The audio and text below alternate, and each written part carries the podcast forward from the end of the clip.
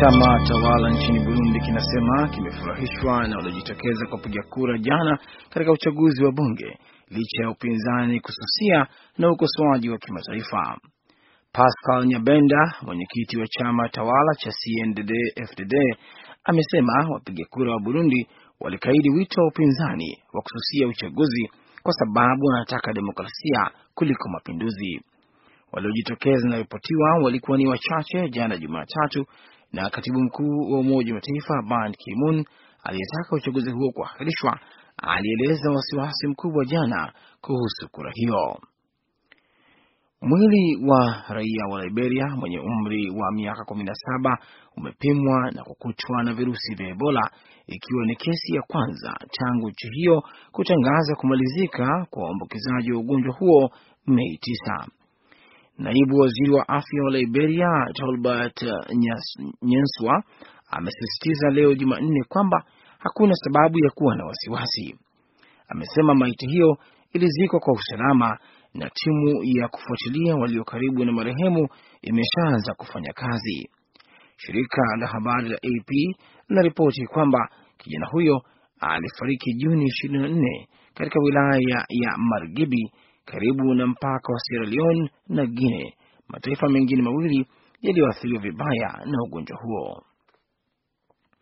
Benki za Ugiriki bado zimefungwa hii leo Jumanne, wakati nchi hiyo ikionekana kuwa katika hali ya kutolipa sehemu ya mkopo wa dola bilioni 1.8 kutoka shirika la fedha duniani IMF. Wakati mustakabali wa kiuchumi wa nchi hiyo ikiwa haujulikani, ilipofika mapema leo Jumanne, wizara ya fedha ya Ugiriki imesema itafungua matawi yapatayo elfu moja ya benki kote nchini humo ili kuwawezesha wastaafu wengi, wengi wao wasio na kadi za benki ATM, kuweza kutoa fedha za kutosha kwa ajili ya wiki nzima. Wagiriki wanatarajiwa kupiga kura Julai tano katika kura ya maoni juu ya duru mpya ya hatua za kubana matumizi ya Umoja wa Ulaya, swala ambalo waziri mkuu Alexis Tsipras anapinga. Mnaendelea kusikiliza VOA Express ikitangaza kutoka hapa Washington DC.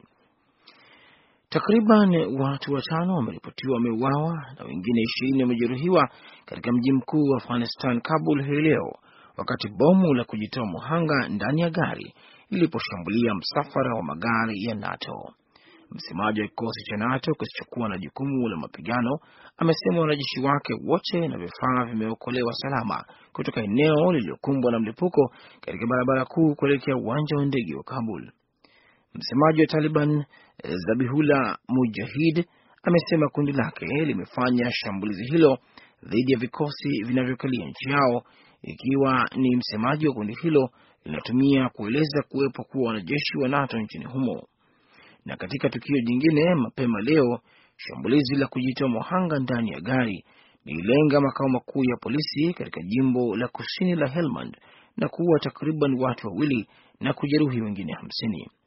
Maafisa wa usalama wanasema karibu waathiriwa wote walikuwa raia, wakiwemo wanawake na watoto. Maafisa wa Indonesia wanasema watu wasiopungua 45 wamefariki dunia wakati ndege ya mizigo ya kijeshi ilipangua katika mtaa wa makazi ya watu katika kisiwa cha Sumatra. Ndege hiyo aina ya Hercules C 130 ilianguka leo Jumanne mchana kwenye nyumba mbili na hoteli katika mji wa Medan, mji wa tatu kwa ukubwa nchini humo. Picha za kwenye mitandao ya kijamii zilionyesha ndege hiyo iliyoanguka ikiungua, huku moshi mzito mweusi ukionekana kutoka kwenye majengo yaliyoharibiwa pamoja na magari. Mwendesha mashtaka mmoja wa Ufaransa amesema shambulizi la Ijumaa kwenye kiwanda cha gesi huko Lyon lina alama za kundi la Islamic State.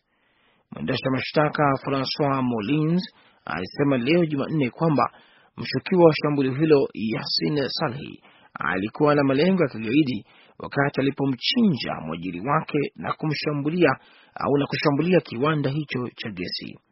Salhi aliyekamatwa mara baada ya shambulizi anashikiliwa kwa dhana ya kutenda ugaidi.